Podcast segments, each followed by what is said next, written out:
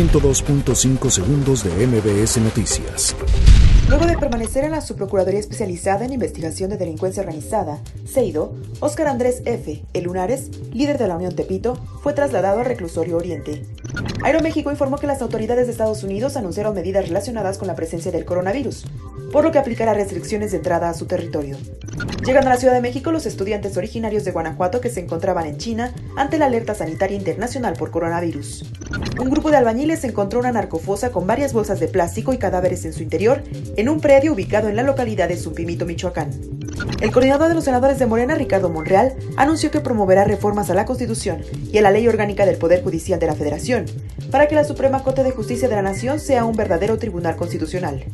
El Instituto Nacional de Transparencia, Acceso a la Información y Protección de Datos Personales ordenó buscar y dar a conocer toda expresión documental que dé cuenta de las acciones desarrolladas para dar cumplimiento a las sentencias de la Corte Interamericana de Derechos Humanos.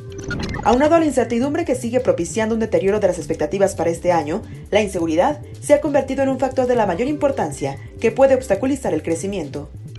Científicos del Instituto de Ciencias del Mar y Limnología de la UNAM descubrieron una nueva especie marina cavernícola que vive en la cueva El Aerolito, en Cozumel, Quintana Roo.